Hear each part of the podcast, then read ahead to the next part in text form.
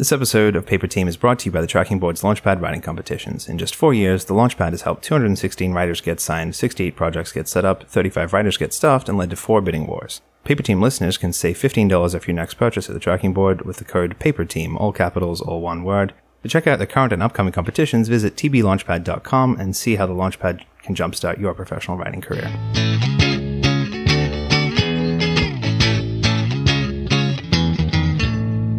Welcome to Paper Team, a podcast about television writing and becoming a TV writer. I'm Alex Friedman, aka TV Calling. And I'm Nick Watson on Twitter at underscore NJ Watson. And today we're going to be talking about how TV networks operate with a very special guest, Dana Bramble, who is a coordinator in current programming at the CW. Hello. Hey. And uh, just a heads up, I have a little bit of a sore throat, so and uh, a cough also. Very contagious, Nick. You may die in this podcast. You may hear a little less of Alex than usual. I'm sure you'll be very sad. Can you say that less uh, sarcastically, please, next time?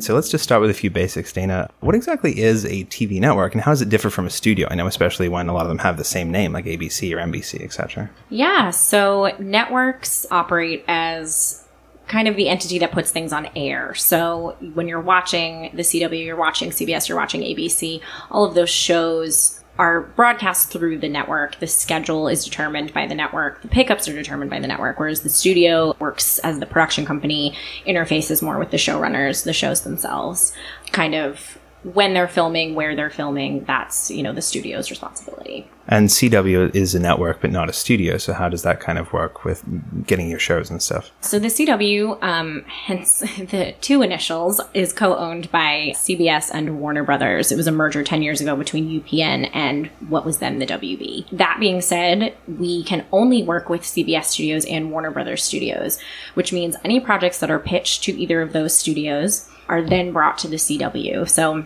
it's kind of this nice like symbiotic relationship where we, you know, go back and forth between what they think works best for our demographic and our network, and they'll bring the pitches um, that they feel fit best on the CW to us. So a lot of our shows are an equal representation of Warner Brothers and CBS studio productions. What do you feel is kind of the network branding of the CW? How does it differentiate itself from CBS or any of the other networks? I mean, CW has gone through kind of a transition lately with uh, four or five years ago, our president, current president Mark Pedowitz came in. He kind of spearheaded Arrow, which was the first show that turned CW from the quote unquote teen girl network of Gossip Girl, kind of Gilmore Girls before that, Dawson's Creek, 90210, etc., into what it's known now, which is mostly for the DC universe, and then also uh, now critically acclaimed female comedies in Jane the Virgin and Crazy Ex Girlfriend.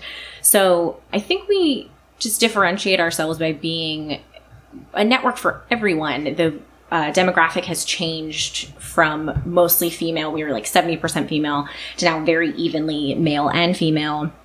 Our median viewer for Arrow and Flash is about uh, 46 years old. And then on digital, um, on the CBS or CW app, things like Riverdale skew to like the 24 to 26 age group. We I'm kind of- 26 and I love Riverdale. there you go. we kind of are in a really unique position because we kind of span everyone's interests, I feel like, at this point, which is really nice. And we have a nice broad representation of men and women watching the network.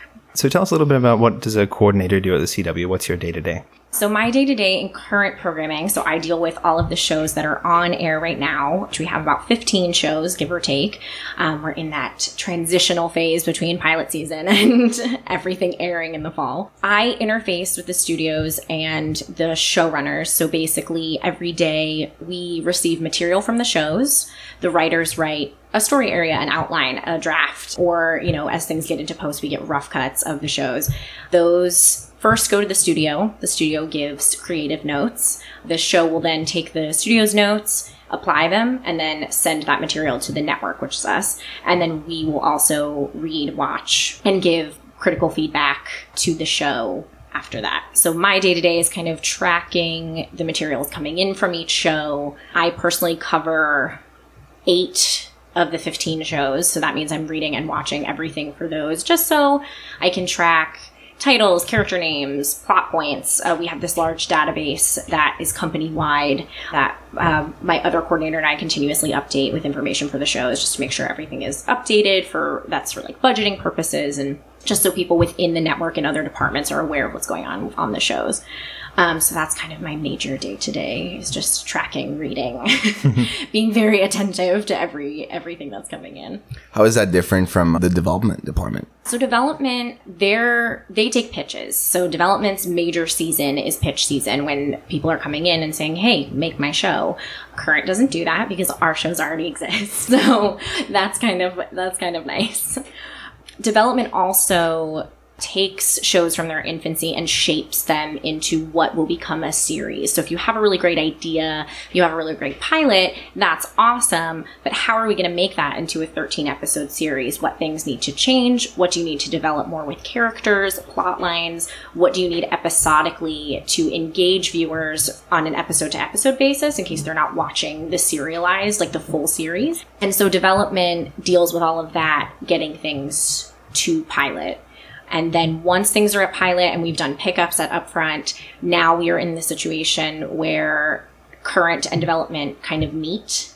Every network is different. Some development and current departments are the same at networks, um, and they see projects through from pilot to series, and then once they're in current, take care of marketing and digital and all of that on the back end. CW has two separate departments, and we kind of do a handoff after the first six episodes of each mm. new series. So, development stays in with us for notes from the first six story areas to the first six rough cuts of each show, and then it becomes just solely a current show. Development goes back to pitch season, basically, is how that cycle works for us. Is it like uh, giving away a baby? Is that how does it, how does the development I, department feel? Uh? It, funny. I think it depends on the show. I think sometimes they've like coddled them and they're like, okay, this is this is my project, and other times they're like, okay, we're done with this. Please take it away, please. I think it depends. Can you tell us a little bit more about the interactions that your department is having with the writers on the shows and creatively how that all kind of flows? Yeah, absolutely. So we just had our quote unquote pitch season in that the creators of the current shows come in and pitch us the new season. So the showrunners and the other top executive producers usually come into the network. We all sit in a very large conference room with the president and our creative teams, our marketing, our publicity, anyone who needs to be involved in what's going to come for the upcoming season.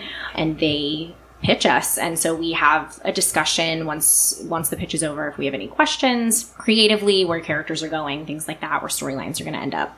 On a day-to-day basis when we give notes we are speaking directly to the writers of the episode and the executive producers. In the case of post we are speaking directly to the editors of those episodes and the executive producers. So we have a pretty strong relationship with the showrunners, the EPs, and the other writers and editors on the show because we are giving the notes to them directly so mm-hmm. they can then apply them to the episode that they're writing. And what kind of notes uh, is a network usually giving to them in general? Yeah, so um, there's always good and bad when it comes to notes. The good is this storyline is really strong. This character arc is very clear. You know, we totally understood what you were trying to do here not so bad, but the more critical can be, you know, where is the emotional arc for a character? Sometimes just in rough cuts, you can't hear things, lines come off messy, some kind of edits can be confusing, especially with action heavy shows. We'll kind of just comment on if the ADR was good or if we need to hear something better. When it comes to scripts and stories, it's mostly about character arcs and just making sure those emotions are landing from the beginning to the end. And that that episode has a theme and a purpose that feels like it carries through. So that's kind of where the network notes, you know, mostly mostly lie. Do you have any uh, advice to people who give notes on a general basis about things you've learned or about things to do or not to do? I feel like the the compliment sandwiches are always good, right? so like my bosses are really wonderful at being like, this was super great and really strong. Maybe don't do this, fix this, but this mm-hmm. other thing was great. So I think, right, as a writer, your show, your episode is your baby. So getting any sort of criticism is always difficult. And it's from our perspective, as the network. It's just making the show the best it can be. So it's not intentionally like we're not disparaging the actual writer and saying like what you're doing isn't working. We're saying this is how we can make this show, which is our joint product, mm-hmm. better. You know, the show at the end of the day is what all of us are working toward. So I think just like keeping that in mind, let's what's going to make the show the strongest and just understanding story elements, characters, and understanding that at the end of the day, even if you're working on a show that is very action heavy and is about villains or metahumans or whatever, people are there for the emotional arcs and like that grounding of the characters, and that should be kind of at the forefront of your show. Do you find you're often giving input about this doesn't feel like the show or it doesn't feel like our brand, and you know we want to tweak something to make it feel more like the rest of the series or more like what the CW would do? Yeah, absolutely. Um, definitely want to keep things on brand. Our shows are pretty good about understanding where we kind of draw the line. Our president is very unique in that he watches every rough cut of every show. How he has time to do that, I do not know. but he finds the time and he will give his creative input if he feels like a decision, a creative decision does not fit the show or fit the network, and he will put his foot down um, on certain things, mostly major character deaths or plot twists or things toward the end of the season that will affect the rest of the show. But yeah, there are definitely moments where we're like, mm, this doesn't feel organic to this character. This feels shoehorned in. Is there a reason you're doing this? For plot purposes and if it there is is there another way to go about it that feels more organic to the show Uh, just jumping back to the pitching process, I'm curious how granular is that pitching at the beginning of the season? Is it sort of an overview of the entire arc of the characters throughout the 20 episodes, or is it uh, more granular towards this is episode 10 is going to be this tentpole, and episode 15 is going to be this one? Yeah, usually it's a more general overview. They give us kind of the theme they're working with for the season. Then we go into individual character journeys, and then they'll definitely introduce the major, in most of our cases, the major villain. I tend to work on a lot of the DC shows, so that's where my brain goes. If there are bottlenecks they want to do, they'll tell us, you know, this is a one off, we'd like to address this issue or this character or this. And they won't necessarily have exactly what episode, but they'll say, you know, around 13 or 14 or this. And they have kind of enough of it plotted out that they can say, okay, this is going to be where the back half of the season starts, this episode, and here, here, and here. A lot of it is characters coming in and out at certain episodes because our casting department is heavily involved in the creative process as well in terms of guest stars and they have to negotiate a lot of contracts based on how long someone is in a series, if they're a series regular for just one season, if they're continuing on. So they can kind of be like, this character's here for XYZ episodes. They disappear for this, you know, this mm-hmm. set of episodes and then they miraculously come back here and there's a Limitations are being given, yeah. yeah, there's a lot of contractual stuff that kind of goes hmm. into that that sometimes people outside of the industry have trouble understanding creative decisions kind of have to revolve around people's contracts and other not exciting things. Uh, so So speaking of business kind of influencing the creative side, how much does marketing have a say in those creative decisions? not i don't want to say like not a ton but marketing pretty much takes what the pitch is going to be and then determines the best way to work off of that. Actually the showrunners have uh, a say in marketing as well like a bigger say in marketing than you'd expect this season. We had a campaign for one of our shows that the showrunner didn't feel comfortable with and marketing scrapped the entire thing and took his notes and came back with something else. So the showrunners actually have a lot of control over what the marketing ends up looking like at the end. Um, marketing, I feel like, doesn't have as much control over creative, but they are there just so they're aware of, hey, what direction do we want to go in this? What are the major storylines that we want to show in our marketing campaign? So, for instance, this season, it's over now, so no spoilers. But this season of the hundred, the major plot line was, "Hey, the apocalypse is coming again, and there's going to be this major death wave." And so that's your season, and that's what the poster looks like. If you've seen it, it's just this death wave, and all of our characters bracing for that. So marketing is kind of influenced by the creative. How early in the process do they do they come in? I mean, they're in our pitches. Like our head of marketing is and publicity and digital are are in our pitches, and they're very involved from the get go. You know, we hear about k- kind of standards and practices chiming in and perhaps you know censoring what goes into scripts. Like, what is the purpose behind S and P, and what's that like at the CW? Our S&P is also brought in very early. They are all involved in the pitches as well. Since the CW is a broadcast network, we can be fined by the FCC. The FCC doesn't pay attention to cable. They only pay attention to like the big four and us. so in that case, there are FCC regulations on nudity and violence mostly. And sometimes uh, they even have to censor some double entendres. Our I don't want to say our biggest offender. The show that kind of came out the gate and surprised all of us was Crazy Ex Girlfriend. The show has a really great relationship with their S&P representative, and there was an episode in season one where there was like a lot of sex happening, and our S&P head of S&P went to set and was there while they were shooting that episode oh, just to make hmm. sure there was enough coverage and they had enough shots to cut away if they had to. Certain, you know, body parts were not allowed to show like hip or side boob. There's some What? Does the some does, very scandalous thing they have to cut out. So does the S&P come on set with the red button, and then when they press it, there's a red curtain that just drops on yes, set? absolutely. Our S&P is actually they're all very wonderful women. I love all of them. They tend to let things slide the longer the show has been on air. So if you watch something like Supernatural, which is going on its 13th season, the violence on that show is allowed to be a little more gratuitous just because it's almost a system of like, okay, they've earned it and they know not to overdo it, but in the moments where it's necessary, we'll kind of let them go and know that it's not going to get, you know, we're not going to get fined for something like that. First season shows, the reins are a little tighter, just so you can kind of teach them from the beginning what they can and can't do. And then as they go on, they kind of understand what their boundaries are. So give them an inch, otherwise they're gonna have a severed head uh, by the end of the second season. yeah, one of our creators loves to kill children and my loves to decapitate. Hopefully in the show. people. Yeah, exactly. Oh goodness, yes. And uh, we've had to cut that a couple of times, more times than I would like to say. So we know what kind of interactions the network has with writers on their shows, but what about kind of up and coming writers who are out there trying to get stuff? Do you have much interaction with them? Yeah, actually. So staffing season is a big time for current. I think people don't realize that because everyone is trying to get on pilots. But current programming staffs can change from season to season. We have a few shows who always ask their staffs back who feel like they're in a groove and really like everyone who's writing for them. But a few shows, you know, things are different, creative differences, or writers want to move on to other opportunities, want to go to different shows, and that's completely understandable. So Sometimes we do have open spaces. It depends on the show. Sometimes they're upper level, sometimes they're mid level, sometimes they're entry level. So, from the network side, what happens is agents and managers reach out to us, send us material, pitch their client, say, hey, they would be great for XYZ show. They have a great voice for the CW. Would you mind meeting with them? I've submitted their material to this showrunner.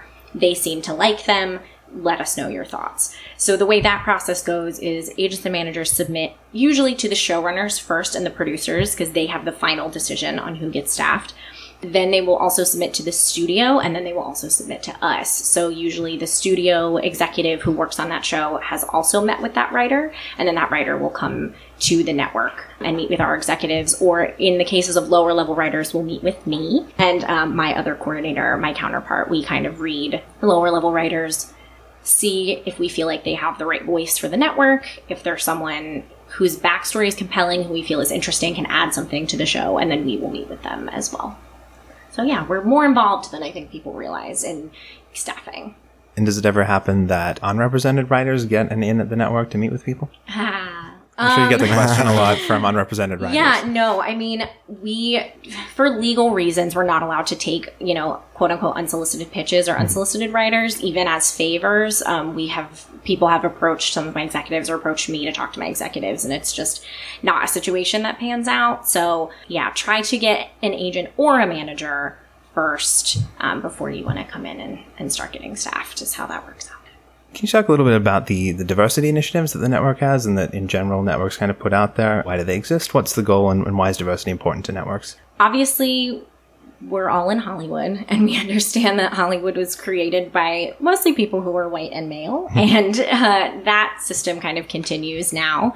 TV is moving steadily forward, I think, in this arena, a little more so than film. Film is always slower to adapt than I feel like television is. So if you look at the networks now, you know, Channing Dungey is the president of ABC now, which is huge. Our president is still a white man, but he is so invested in diversity because we want a range of storytellers on our shows that is going just to enrich the show, make the storyline stronger, make our characters stronger and more authentic. So if you recently read the Variety diversity report that came out, CW is kind of killing it. uh, 67% of our showrunners are women compared to some of the other not so savory statistics that came out of that report. Um, and so our philosophy is if we're kind of already this far ahead, like let's just keep going. Let's just keep trucking on. So in that case, that means, you know, trying to get 50% of our directors on every show to be people of color, women of color, or women, and just continuing to diversify those writers' rooms. Outside of diversity, are there any sort of network mandates in terms of staffing? No, no like mandates. We just all of our showrunners understand the value and importance of diversity, especially for their shows. Our shows themselves, a lot of them feature female leads, a lot of them feature people of color in prominent roles, you know, something like The Flash or The Hundred, Jane the Virgin, clearly. So we don't have any sort of quotas or mandates on staffing, but our showrunners are very aware of the network stance on diversity and then then work to make their shows, you know, representative of their characters and and just feel like the best people who can represent those stories then get those jobs. A lot of networks have fellowships. Is that something the CW does or is looking to do? We do not have a fellowship currently. Both CBS and Warner Brothers do. As far as I know, that's not something we're, you know, implementing anytime soon, but there are a bunch of fellowships out there that I highly recommend. Or especially, I think on the Warner Brothers end, they've uh, the CW has gotten a bunch of uh, people from the Warner Brothers Fellowship. Yes, the Warner Brothers writers and directors fellowships actually get usually get slots on CW shows. The directors and then um, occasionally the writers. So they just feed into there anyway. Basically. Uh, you mentioned digital before. Can you tell us a little bit about CW Seed and how people can get involved in that? Yeah, so CW Seed is actually headed up by our head of marketing and digital. Seed is its own little like just like quirky world. It's it's very I don't want to say it's very different from the CW brand at large, but it's a little more experimental and it's a little more we're trying different things. You know, like Jojo Head is one of those shows where the woman has her camera attached to her head literally hmm. all the time and it's just like a little jarring to watch, but is this brilliant kind of idea and you see her world from that perspective. So yeah, Seed again doesn't take unsolicited work, but I'm not sure how their pitch process works, but our yeah head of marketing and digital kind of heads that up. So if any of the listeners have representation, tell them to reach out to CW Marketing, and get those seed pitches in. So you touched on a few of these things earlier, but let's just say uh, a writer has a great TV pilot script, they have an agent and a manager, and they want to get it onto air on the CW. Just briefly run us through the process that kind of has to happen before that, before it comes in front of you guys and you give it a green light to a pilot or a series. So again, a lot of our pitches filter through our studios. So the person should, you know, have their agent or manager reach out to CBS, Warner Brothers development teams, which are also separate from their current teams. They operate with two different departments like we do. So they should reach out to them, have them pitch to studio. Then once the studio says, hey, this would be a great idea for the CW, comes to our development team, and then they will take that pitch. If they like it, they usually put out some money for another pilot revision. They'll buy the idea with a guarantee that like a script has to be written in, you know, X weeks. And once that process kind of filters through, they'll keep working on the project, working on the project, working on the project. We have, I guess, anywhere between like 30 and 40 projects in development at any given time. And then the best six of those get sent to pilot. So it's a pretty competitive field. Once your once your project is in development, there's no guarantee it's going to get to pilot. But if you work really hard and keep doing the revisions and taking network and studio notes, there is a really good chance that you can get sent to pilot. And then they make those six pilots, and we usually choose three to four, depending on how many slots we have open on the network. We only program 10 hours a week, so it's kind of hard to have, Wow. have a lot of shows, have more than 15 shows. That's kind of our comfort zone right now is 15. Yeah, and then once you're picked up, you're sent a series, and there's your 13 episodes. So that's kind of how that process works. Do you guys also tackle unscripted content? We do, yeah. We have an alternative department. Right now, our three big unscripted hits are uh, Penn and Teller Fool Us, Whose Line Is It Anyway, with Aisha Tyler as the host, and then uh, Masters of Illusion, which is another magic show. So that's a similar process. If you are head like part of a production company, or if you have an agent or manager, you can contact our unscripted department and pitch to them. That process is a little different, and I'm not entirely familiar with how that works versus scripted. we have also done partnerships, really nice partnerships with Seed on the unscripted side. So something that Justin Baldoni's production company Wayfarer did was a show called My Last Days that we released on CW Seed and then simulcasted on the network. We also work with Machinima on esports initiatives. So lots of like last year it was Street Fighter chasing the cup. And that was a simulcast. We also recently did a seed series about Tough Mudder, which is like that hmm. competition where everyone like runs through the mud and puts logs. And we had a CW team actually do the one in San Bernardino here, Wow. which is very exciting. But that was another kind of we broadcasted on air and it was on seed. So that's kind of where our, our alternative is is going to seed and on air. So just taking a step back for a second, how did you kind of end up here? How did you get your start in the industry? What was your goal? You know, and how'd you find your way to the CW? Big question. So I just celebrated my third LA anniversary Congrats. on May 30th. Very exciting. I mm-hmm. cannot believe it's been three years already. I went to school in Washington, D.C., which is a very documentary heavy industry. DC doesn't have agencies, so working my way up through the agency system was not really an option for me, and it was also an option I didn't want. it was I had heard all those horror stories and was like, maybe this is not a great place for me to be. So I was very lucky in that I had interned a lot in DC at the Discovery Channel and at National Geographic. I graduated December of 2013 and just so happened one of my counterparts at Nat Geo like was moving to the London office and my department who I'd interned for needed me back.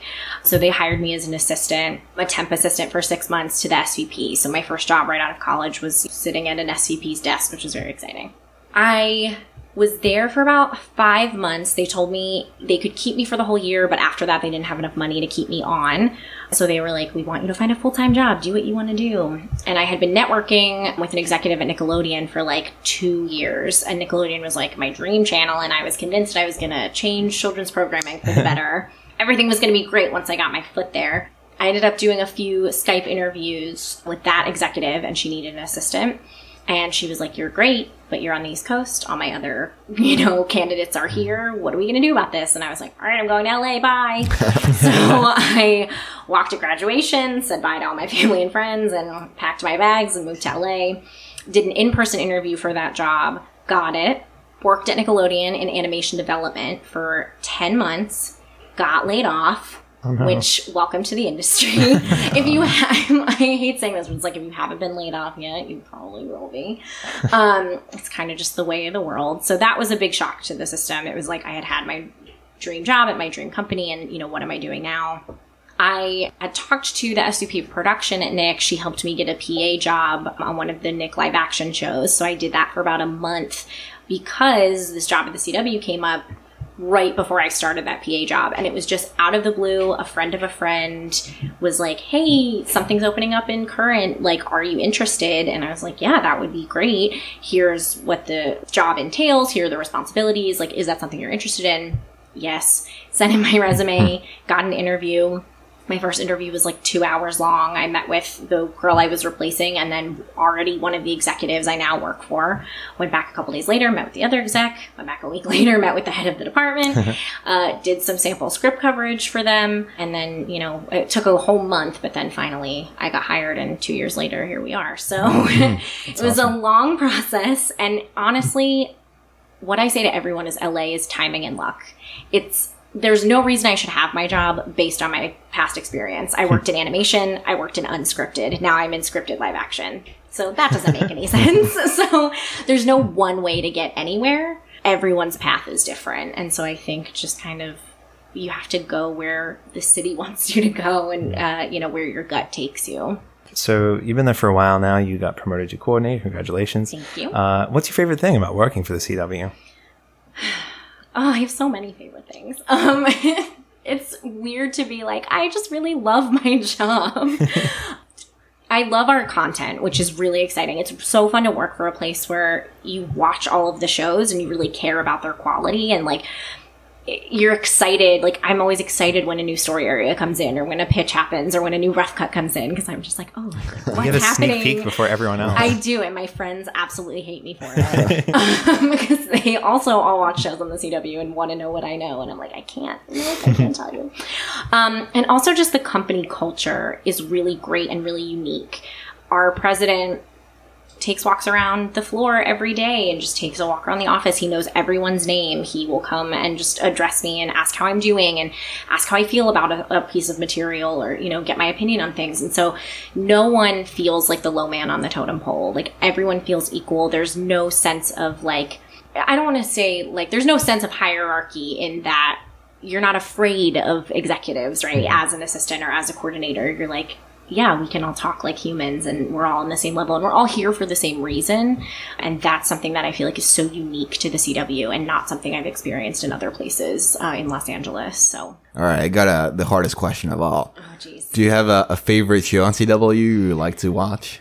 Jane the Virgin, hands down. Like, let's be honest. that show is so smart and it's so unique and it's so emotional and grounded and how they're able to have these like very fantastical telenovela storylines with like really grounded emotional stories within the Villanueva family is just it's brilliant and that's probably yeah my favorite show. What about uh, on other networks and just in general? What is some stuff that you're watching right now? Right now, I'm watching American Gods on Starz. So good. So good. Uh, Handmaid's Tale, which is just on Hulu. phenomenal on Hulu. Mm-hmm. So good. Veep is a has been one of my favorites for six seasons. Have you ever seen uh, um, In the Loop? I haven't. I know I need to. It's been on my Netflix list for years. I will get to it. Yeah, especially having lived in DC, Veep it's a little oh, close oh, to home. it's kind of the one political show I watch. Too close for comfort. yeah, I don't yeah. know what that says about me. Yeah, everything's kind of on hiatus now, but I watch How to Get Away with Murder and things. Teen Wolf. That's embarrassing. That's still on on I, TV. Yes. Wow. Oh, I thought Final it got canceled. season. Oh, right. Just it's yeah finishing. Up, right. Um, another great show on MTV that got canceled too soon was Sweet Vicious, which oh, I was yeah. obsessed I heard. Such good so good. Yeah. yeah. it's so so so good. So mm. if you can find it online, watch Sweet Vicious. It'll change your life. What do you think is kind of your end goal? Where would you like to end up in this industry, and what would you like to be doing? Eventually, I do want to show run writing was one of those things that I had always done growing up and always was told, this is a skill you have and you're good at and you should pursue this. And I was like, hilarious. I can't make any money doing this. and I, um, went to college to be able to get a job to then make money. So the idea of coming to LA to be a writer was kind of not in my cards initially. And then I got out here and was like, wow, but everyone's trying to be a writer. So why can't I do this? So I think now that I've established that's always what I've wanted to do, and I'm not afraid to kind of take that leap and do it. I just submitted all my fellowship applications, and nice. you know, I've been working, just working on some samples and specs and all of that. So eventually, the goal is to be a writer and then eventually run my own show. What uh, what did you spec for the fellowships? Uh, Legends of Tomorrow. Ooh, nice. How do you feel that working in your job right now has influenced you or taught you things about being a writer? I literally read scripts all the time. So that's kind of the best college class I can have is just working at the CW and doing what I do. Working in current is so it's so influential because I'm literally reading what writers are producing every day. So that's been super helpful listening to my bosses give notes, understanding story, getting more into what makes good characters and what makes shows compelling has been super helpful. And then also just listening on calls to other showrunners being around executive producers, seeing all the things that they deal with on a day to day basis and kind of their personalities and how they manage all of the stress of that job. And seeing the interaction between the studio, the network, and the producers is also really helpful because it's like, if and when I ever get to that point, I'm like, okay, I know to be nice to my network execs, you know, like I can see it from from their perspective now that I've been on that side. So that's been super helpful.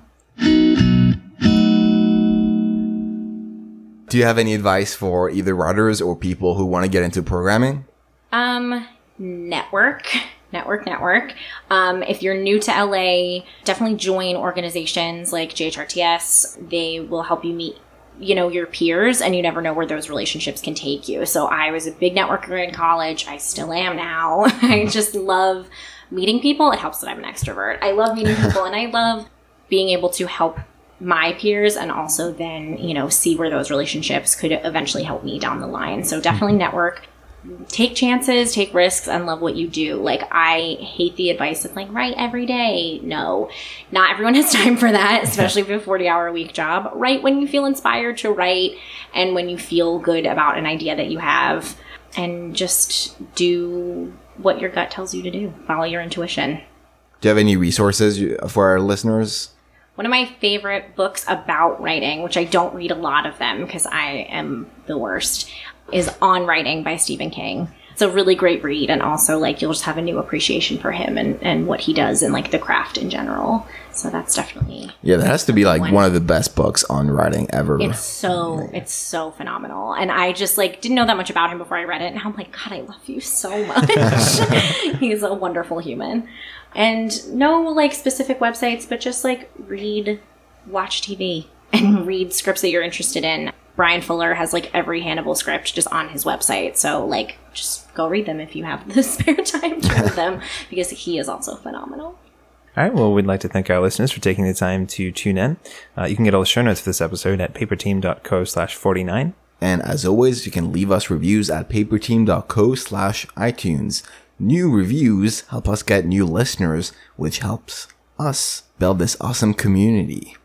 And once again, we'd like to thank our sponsor, the Tracking Board's Launchpad Writing Competitions. Paper Team listeners can save $15 off the next purchase. Just use the code PAPERTEAM, all caps, all one word, at the checkout to receive your discount. You can learn more about all of the Launchpad's current and upcoming writing competitions by visiting tblaunchpad.com. And I'm on Twitter at TV Calling. I'm at underscore NJ Watson. Uh, do you have a Twitter, Dana? I do. I'm at Dana Bramble three.